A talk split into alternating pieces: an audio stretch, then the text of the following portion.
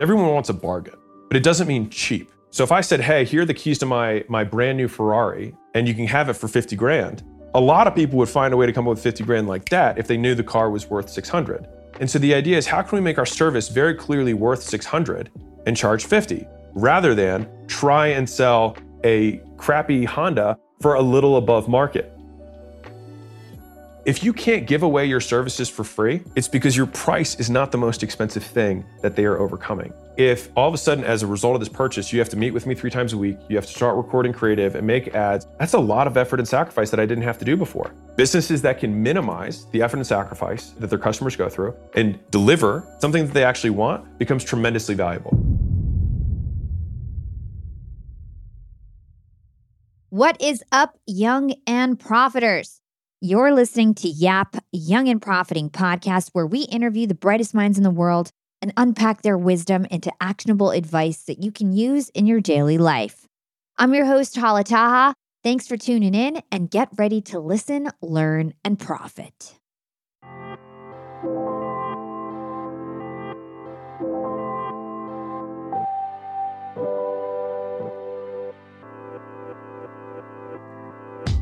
What an epic interview so far. We're going to move into part two.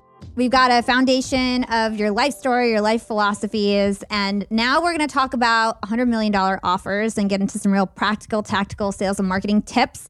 I do want my young and profiters to go get his book. It's only 99 cents on Amazon. I often only read the books of the people who come on my show because I have like two interviews a week, but I did read Alex's earlier this year on my own accord, so I highly recommend it and we're using it as a blueprint to launch our LinkedIn course.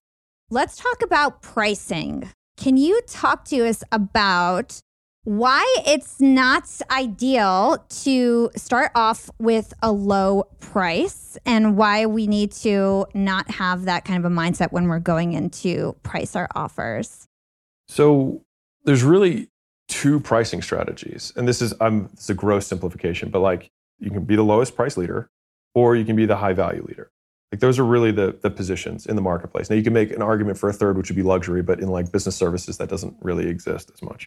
And so either your entire strategy is built around being able to provide the same value as the rest of the marketplace, which is commoditized, and do it for less.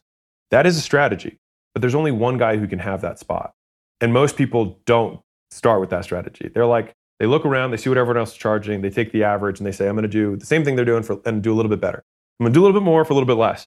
And then the thing is, is that everybody, because of the marketplace, tries to do a little bit more for a little bit less until eventually you can't do any more for any less. And so you end up being a nonprofit, which is what most small businesses are. Most small business owners don't make any money. And it's because of, of that kind of mindset. And so it's solving for a different outcome, which is how do I provide the absolute most value to, to a very specific type of customer? Because if you talk to that specific customer and you can really help them accomplish their dreams, they'll, they'll pay you as much as you want. But the thing is, is about stacking the other side rather than trying to cut the price, it's just trying to increase the value. And then by extension, with the increase in value, you get a corresponding increase in price that you are able to charge. And by doing that, you enter a virtuous cycle of price rather than a vicious cycle of price. The vicious cycle is you keep cutting your prices, your margin drops, you can't spend as much to fulfill each customer, your service drops even lower, your salesmen aren't convicted because they see all the complaints, you have really low reviews, you can't pay people well, you have to lower your price, you have less profit and it just goes around and around. It's a very terrible existence, and I've been there.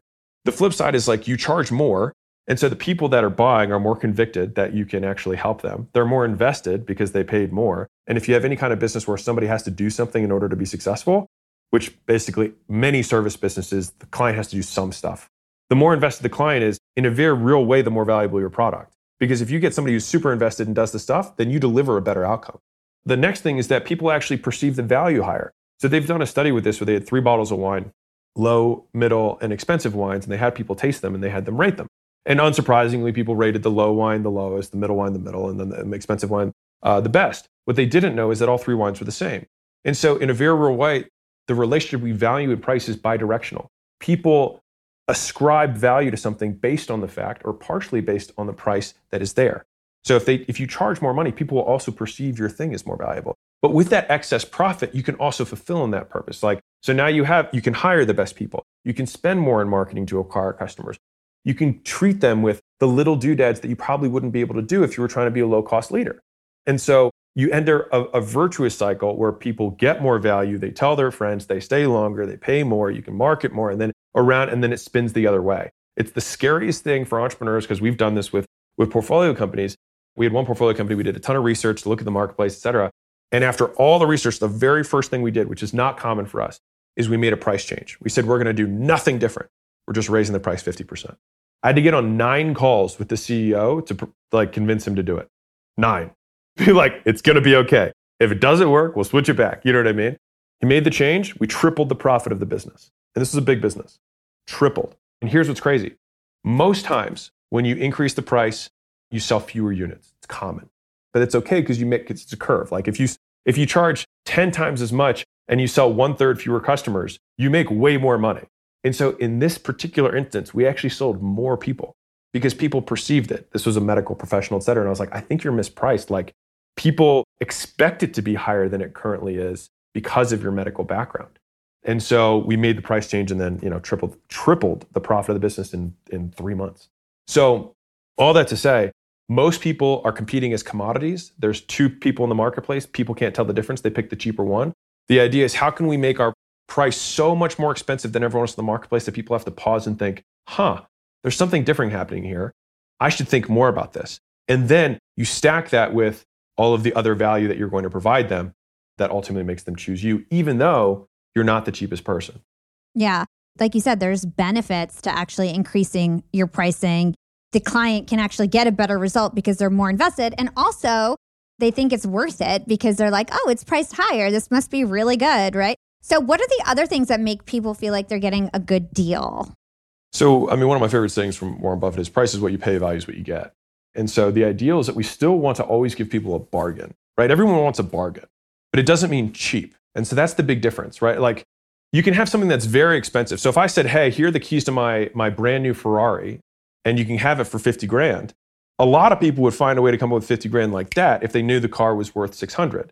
And so the idea is how can we make our service very clearly worth 600 and charge 50 rather than try and sell a crappy Honda for a little above market. That's where everybody messes up. They take a shitty product, they raise the price, and then they get more upset customers.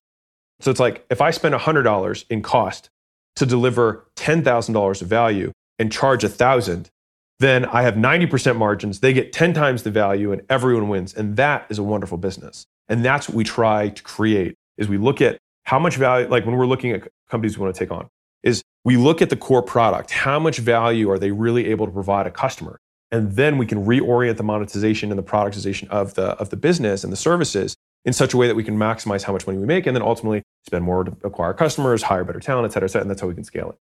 Okay, so let's talk about your value equation that you have in your book. You say there are four primary drivers of value. Can you break that down for us? Yeah.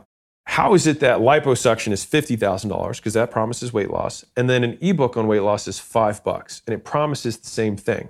And so if you think about this like a fraction, the four, like so just draw a line mentally. The first one is the dream outcome. The higher and the, and the cooler the dream outcome, the more valuable the thing you sell is. Number 1. Number 2 is the perceived likelihood of achievement. Now, this is the last one I ended up coming up with when I was writing the book. I was like, something's off here. And I'll give you a clear example. So we'll use that liposuction thing. So imagine you've got a doctor who finishes medical school, and the day after they finish medical school, they put up their shingle and they say, I'm doing liposuction. And you've got another guy who's done 10,000 surgery of this particular surgery. Who are you willing to pay more for the same surgery? The guy who's done 10,000. And I was like, what is that? That's perceived likelihood of achievement. It's risk factor. It's that when I pay this money, it's the likelihood that I'm actually going to get what I want. And even though, and this is a good one for everyone who's a service provider, the guy who's newer probably will take longer. So he's spending more time with his patients than the experienced guy, but it doesn't matter because it's about the outcome and the perceived likelihood they achieve that. And that's why testimonials, having guarantees, things like that can increase the perceived likelihood of achievement. And if you add a guarantee, you can in a very real way increase your price because people you have decreased their risk. So you maximize the first two, which is going to be the dream outcome is something they really, really want, and that you increase the perceived likelihood that they're actually going to achieve it. Now, the second half of the equation is the bottom side of the fraction. The goal here is to minimize these things. And the first half of my career, I spent all my time on the top side, making bigger, bigger promises, lots and lots of testimonials. That was all I did. And I think that's a, kind of a telltale sign of a, a newer marketer, newer entrepreneur.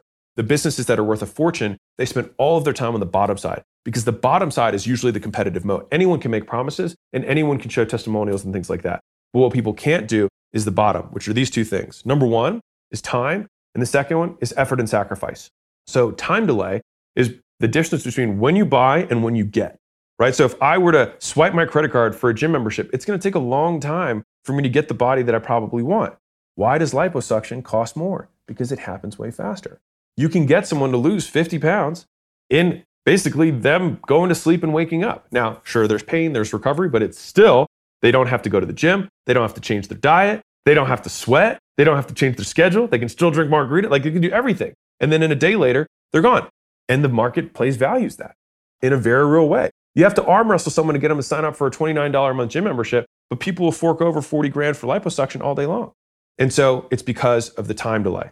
And in a B2B example, to give a different one for your, your audience, if I were an agency and I had marketing services, two agencies have identical marketing services in terms of outcome.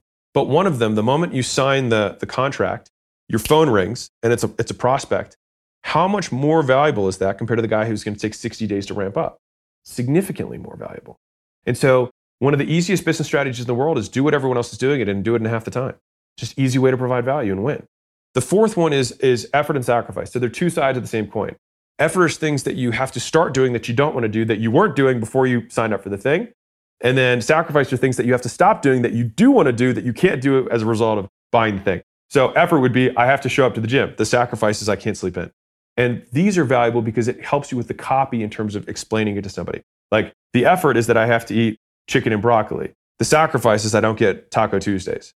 And so you have to give up, you have to make trades that people don't want to make as a result of the purchase.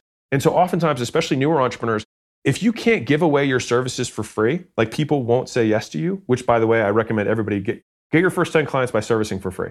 But if people are not willing to work with you for free, it's because your price is not the most expensive thing that they are overcoming the money, because there's additional costs. And many of them are time, effort, and sacrifice.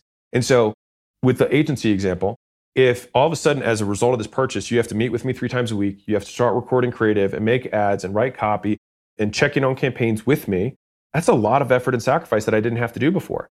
Versus, hey, pay us and your phone's going to start ringing. We'll handle everything else. Significantly more valuable.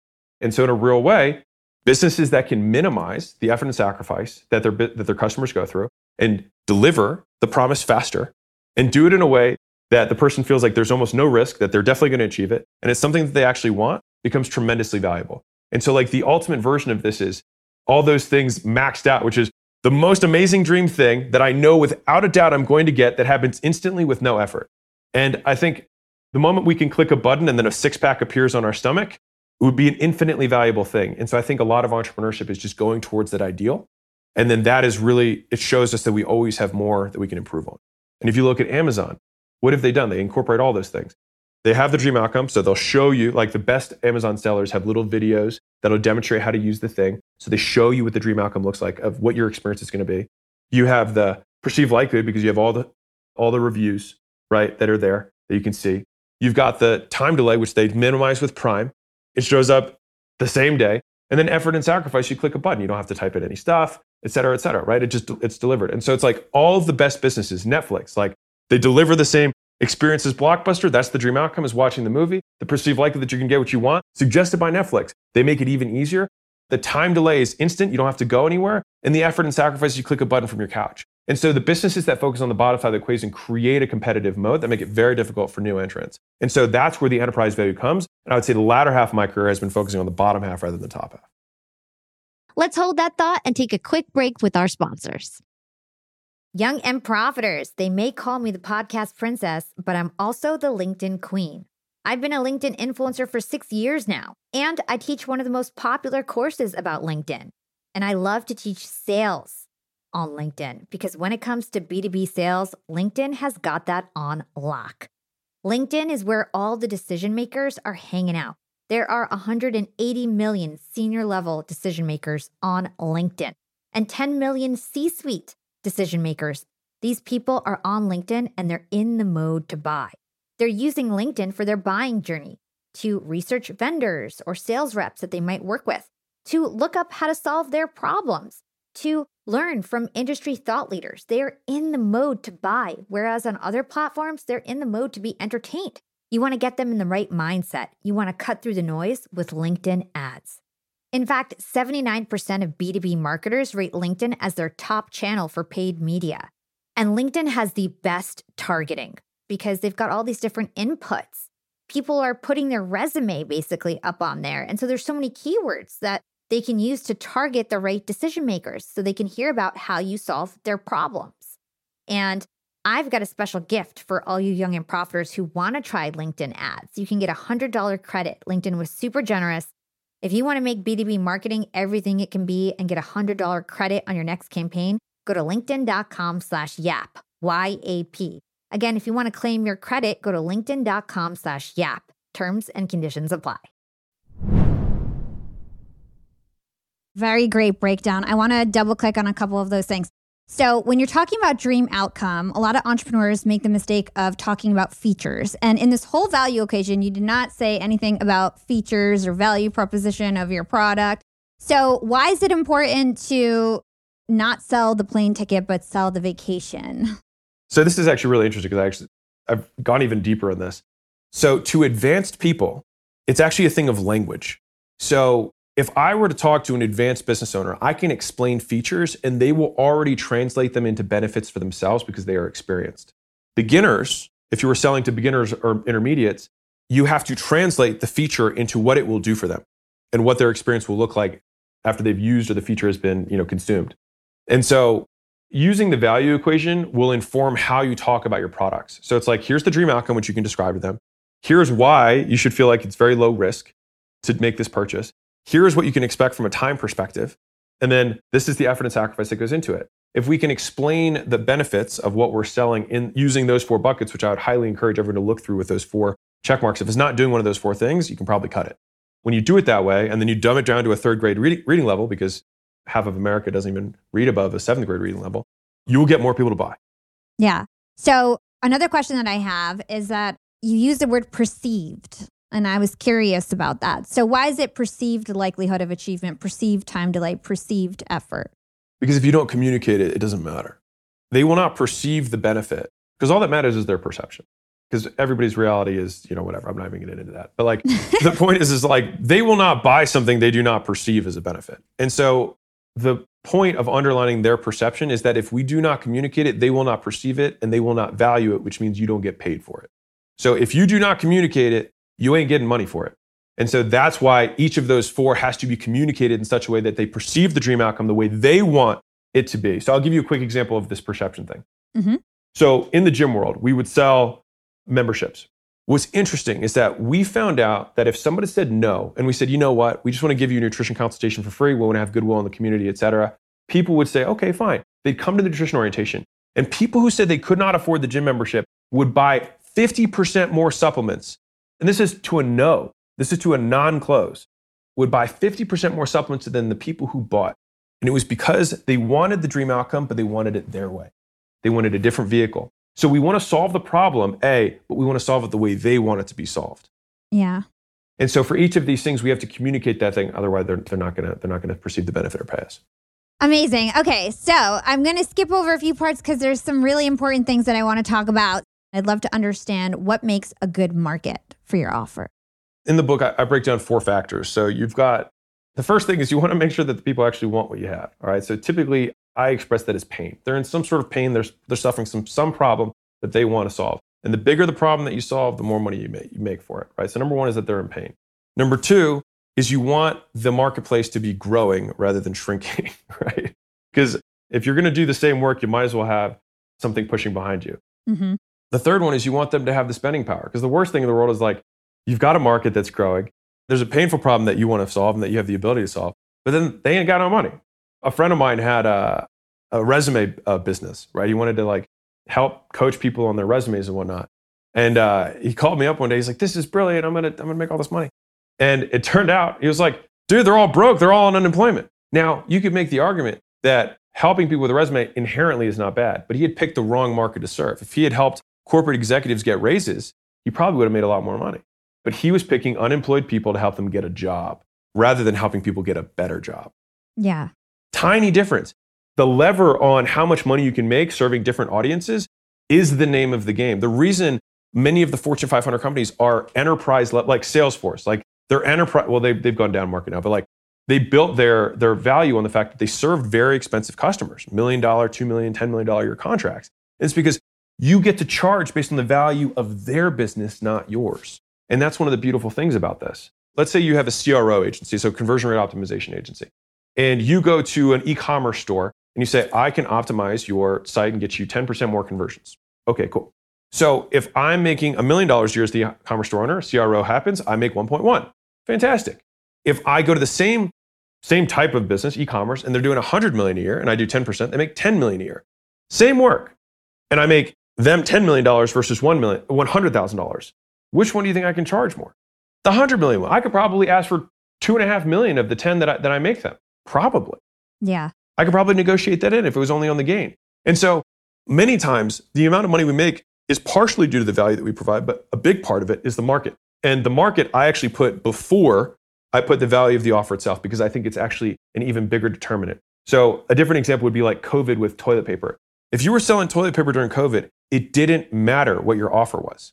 The supply demand curve was so strongly in your favor that you could sell for whatever you wanted. You're going to sell out. And so the idea is to try and align those four things. You want a market that is actually in pain, right? We're not trying to sell ice to Eskimos, not actually. You want them to be growing. A friend of mine was in the newspaper business. And so he had an amazing uh, offer. He would actually do a rev share based on only revenue that he would bring newspapers. And he was eating up market share. The problem is the market was shrinking at a compounding rate of 25% a year.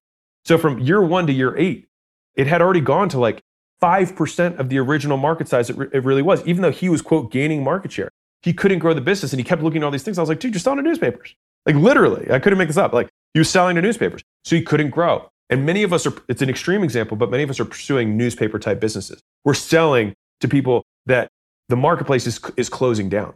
And so those are the variables that we look at within the marketplace. And so the famous example is the, uh, the marketing professor who's talking to his class and says, okay, if you have one strategic advantage for your hot dog stand, what would you have? And everybody in this, you know, is like, better hot dogs, better sauces, lower prices, better location, whatever it is. And so like after it all dies down, he's like, a starving crowd. If you're out right in front of the bar at 2 a.m., you're going to sell out of hot dogs. If you're out in front of the stadium and you're the only hot dog stand there because everybody else is in their brick and mortar locations and you can wheel your cart up front, you're going to sell out. It doesn't matter how shit your hot dogs are. My point is not to say that you should make shit hot dogs. You'll sell even more because if the next time the game gets out and your hot dog was good, they'll come back. That's the piece that people miss is that you can anybody can sell one thing once. But the things that build the compounding businesses are the fact that the product is so good that A, they tell their friends and B, they come back. And that's the unlocking that most people miss out on because in the beginning, I'm going to go on this tangent because I think it's important. It is. When you are a new business owner, you have to learn how to promote. You got to learn how to market, learn how to sell. And the reason is not so that you can make money. The reason is so that you can get customers. You get customers so that you can learn how to fulfill on the product. What happens is you get a positive reinforcement. It's just like quitting the business. You get a positive reinforcement from learning how to market and sell. And so then you think, mistakenly, in my opinion, oh, I should do more of this. But the thing is, is if you don't have a big percentage of your business that's referral, your product is still not good enough yet. And so what happens is you will get to a point where you cannot outsell your churn. And so the path from going to zero to like 10 million really fast is not the same as going from zero to 100 million really fast because you build the business differently. Because you build it knowing that you have to have a compounding vehicle. And for many people, the compounding vehicle is that the product you sell gets other people on their own to come back and bring you more customers. Because as you expand, so here's some facts about business. Number one, advertising will become more expensive over time. Media always goes up in cost, number one. Number two, as you scale, infrastructure costs will increase. So, how do you continue to scale? You have to have a compounding force that is viral in the other direction. So, as you go to colder and colder markets that you have to reach to advertise to that cost more and more money, and you have higher and higher fixed costs of infrastructure, you only way you can continue to scale is that the customers that are buying in that cold market tell five other customers. What happens is your revenue scales up, your profit decreases, and then eventually you have a break even point. And that's where many businesses go because they're trying to build their ego by showing their top line rather than building a business that has an amazing product. And so it's a race to show and brag to their friends about the revenue rather than think on a, remember, 10 year or 20 year time horizon. If you're looking like that, there is no rush to spending a year or 18 months getting the product right. One of my good buddies is a software designer, and he spent an entire year just trying to get his user experience right so that he could get the return customer to come back on their own without him having to do any reminders. His company, his software company, is growing at 25% a month with no marketing. But like most people would have the first product, learn how to market and sell, and then try and sell more and more and more and more and more of that, shove it in the front door. But the churn at some point gets too high that you just have to sell more people to break even. And then you have too much overhead because you had to hire all these people to sustain it, and then you're fucked. And that's what happens to a lot of businesses. And they can't take the ego step back and say, you know what?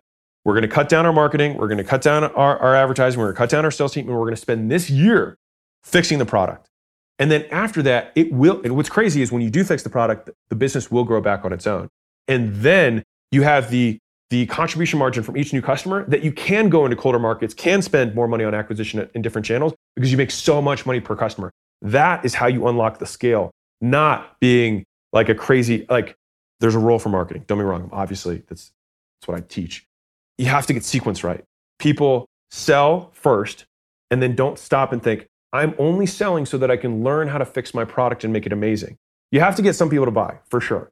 But after that point, that's not the point you hit the gas. That's where you actually pump the brake. Keep marketing and sales on a slow burner. Fix this. And if you fix this right, you will keep growing. And then at that point, you double down and you gas it. We'll be right back after a quick break from our sponsors. Young and profiters. Yap Media is growing so fast. I have 10 open roles just this month. In the past, it would take me so long to find hires. I have to go on all these different job sites. I have to create my own skills assessments. That's why I let Indeed do a lot of this heavy lifting for me. Indeed is the powerful hiring platform where I can attract, interview, and hire all in one place. Indeed has things like skills assessments, where when we have specific roles, we can find an assessment that matches that role and we can make sure they have the skills that we need. Then I can focus on culture fit. I can make sure they're scrappy enough and are obsessed with excellence and do all the things that we need to do for them to fit in at Yap.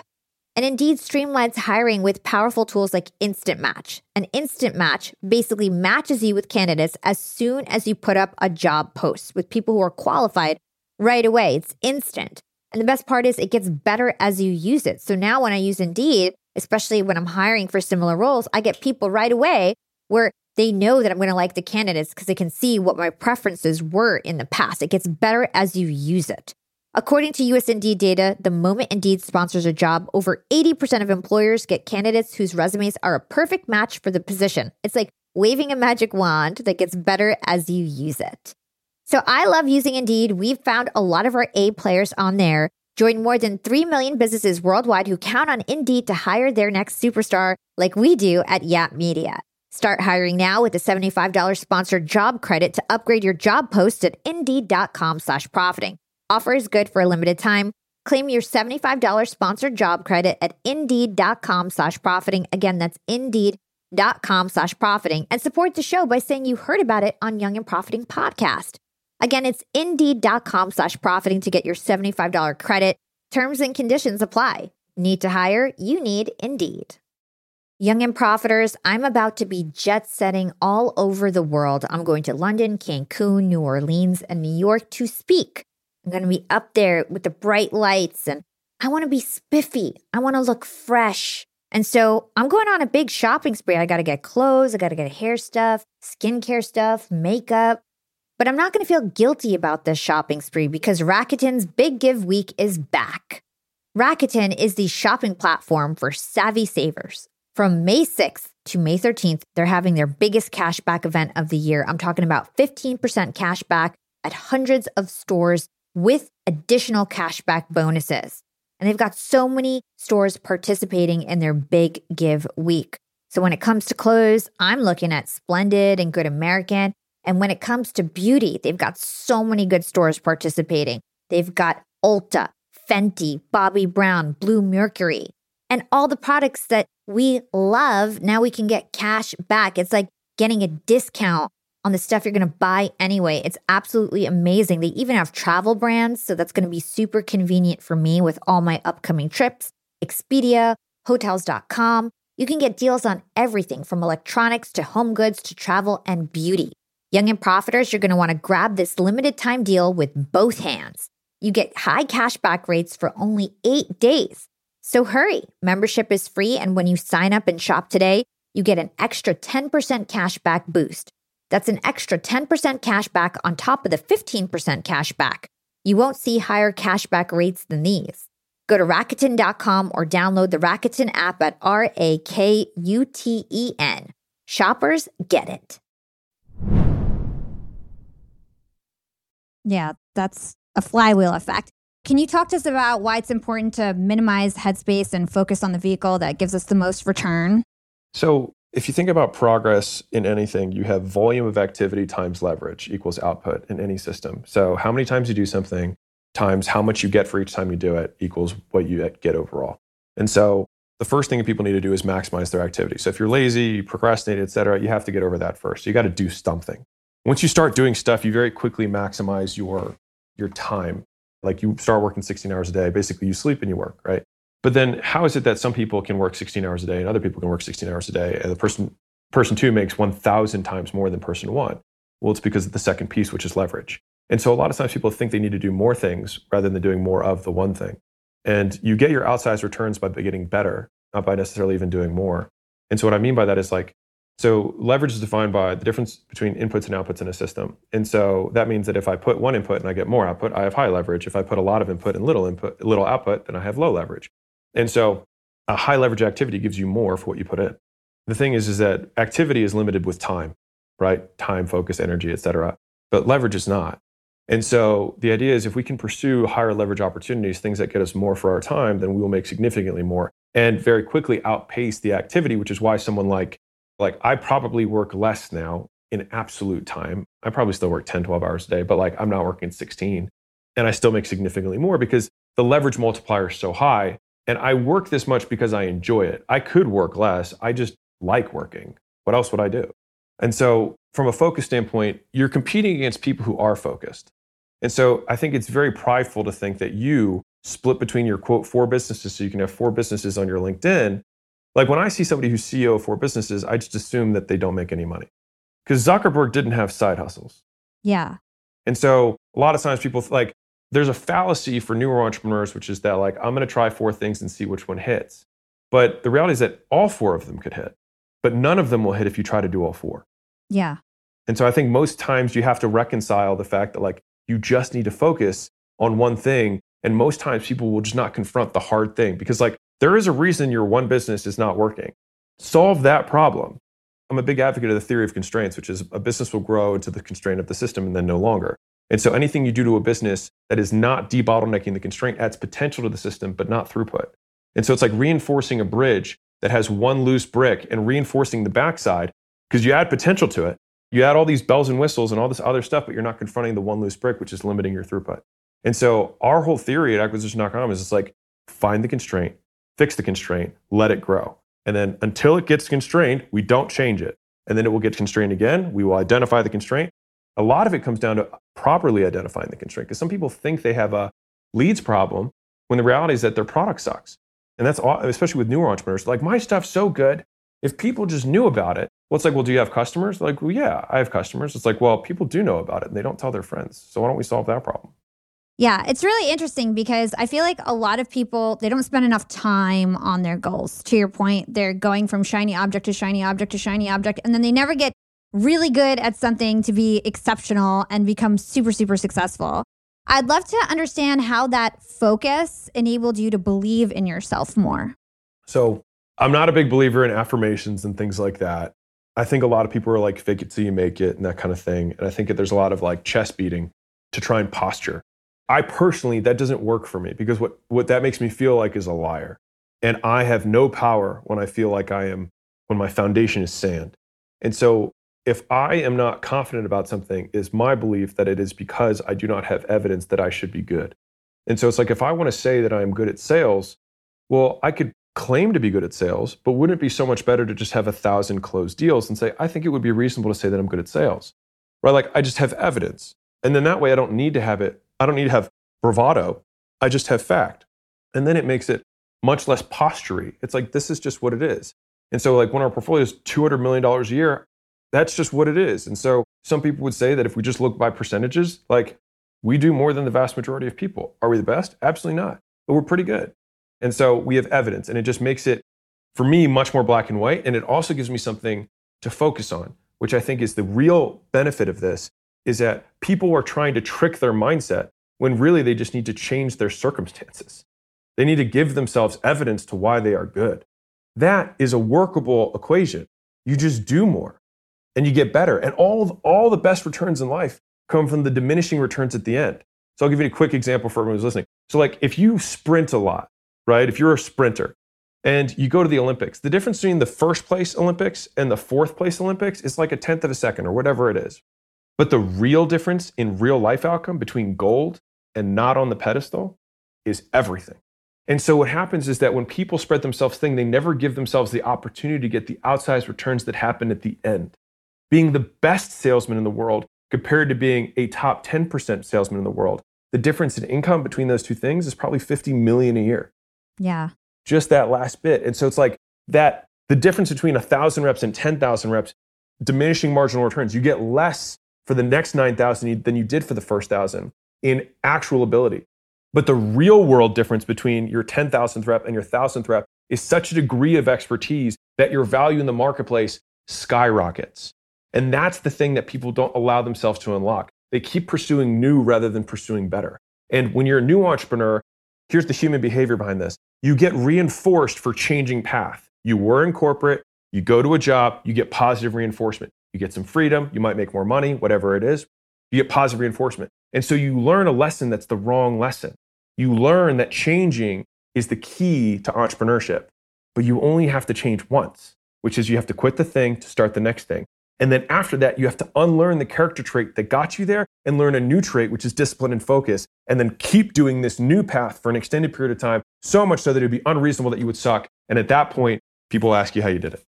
So good. I would advise everybody to rewind that part of this show back. So, the last way that we end this show, what is one actionable thing that our young and profiters can do today to become more profiting tomorrow? Uh, cut all the side things and focus on one. Okay. And what is your secret to profiting in life, Alex? Focus. So, one of my favorite sayings is if it's worth doing, it's worth doing right. And I think it's a very deep saying because most people focus on the doing right part, but I think more people need to focus on if it's worth doing. And many people do many things that are not worth doing. And so they do many things that are not worth doing. And in so doing, do them poorly because they do too many things. I just don't think many people can, you can't do a lot of stuff. Like strategy is how you allocate limited resources against unlimited opportunities. And so it's literally a process of saying no. Because compared to the options of life, resources we have in time and money are so limited comparatively that we just have to say no 99% of the time, 99.99% of the time. But that's a muscle you have to learn. And so, like, if you just did one thing, and I'll just tell this quick story that I think will, will bring it home. I was talking to a business owner the other day who had like four or five things. And I said, How easy would it be for you to grow? I was like, Which one's your best one? He's like, This is the one that takes me low, the least amount of effort that makes me the most money. I was like, Okay. If you cut out all the other ones, how easy would it be to grow that business? He was like, Oh my God, I could grow it in my sleep. And I was like, Then why aren't you doing that? He said he didn't sleep for like three days thinking about it. And then he shut down all the other businesses and then he did it. A lot of the progress we have is on the other side of very hard decisions or very hard conversations that we've been putting off. And so I think if you can confront those things, you can cut down and narrow your focus and then make it unreasonable that you would lose on a long enough time horizon. If you do this one thing more than anyone else has done it, you will be better than anyone else has been at it. Amazing. Thank you so much for your time, Alex. I absolutely enjoyed the conversation. Appreciate you. Thank you so much for having me. I'm very honored to be here. Thank you again. I'm so thankful that I get to interview top experts like Alex Hormozi and I get to pick their brain and get you all actionable advice to live out your most young and profiting lives. And as a marketer and entrepreneur, I study Alex's work on the daily. And so it was pretty cool to get him on the show. And believe it or not, I didn't get to talk to Alex about everything I wanted to in the past two hours. He's got so much material, and I let him go off on the tangents he wanted to go on because everything that guy says is gold. For today's outro, I want to focus on the concept of value because to be young and profiting, we need to actually profit from whatever we're selling. You need to have a big discrepancy between what something costs you and what you charge for it. Those who understand value are the ones who are going to be able to charge the most money for their services. That being said, anybody can just raise their prices, but only a select few can charge these high rates and get people to say yes. In order for people to agree, we need to understand the drivers of value and make a conscious effort to alter the perception of value in our offering. Alex has a formula to measure value, and he calls this the value equation. The value equation is dream outcome plus perceived likelihood of achievement divided by time delay plus effort and sacrifice. The goal is to increase the top of the equation and decrease the bottom of the equation. So you want to increase the dream outcome, which is the promise or the results of your offer. You then want to increase the perceived likelihood of achieving success, meaning that the purchase is going to work to achieve the result the prospect is looking for.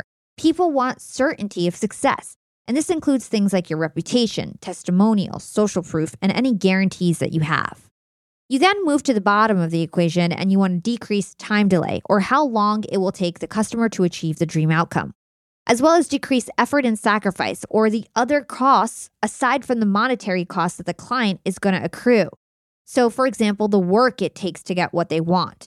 This is why done for you services are always more expensive than do it yourself. So many major global corporations in the world follow this equation. Think Amazon, Netflix, Domino's, you name it. When given options to purchase something, we all unconsciously are leaning into this equation.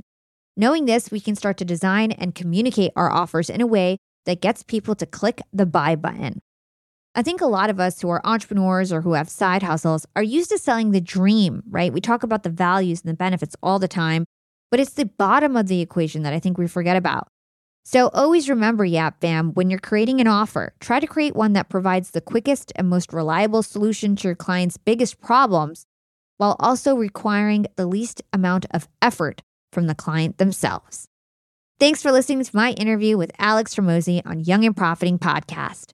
And if you listened, learned, and profited from this episode, share it with your friends and family and drop us a five star review on your favorite podcast platform. These are the best ways to support me and my team at Yap Media. You guys can also find all of our episodes on YouTube, and you can always reach out to me on Instagram and TikTok at Yap with Hala, or find me on LinkedIn by searching my name. It's Hala Taha. Shout out to my amazing Yap team. You guys are incredible. I'm so lucky to have you all. This is your podcast princess, Hala Taha, signing off.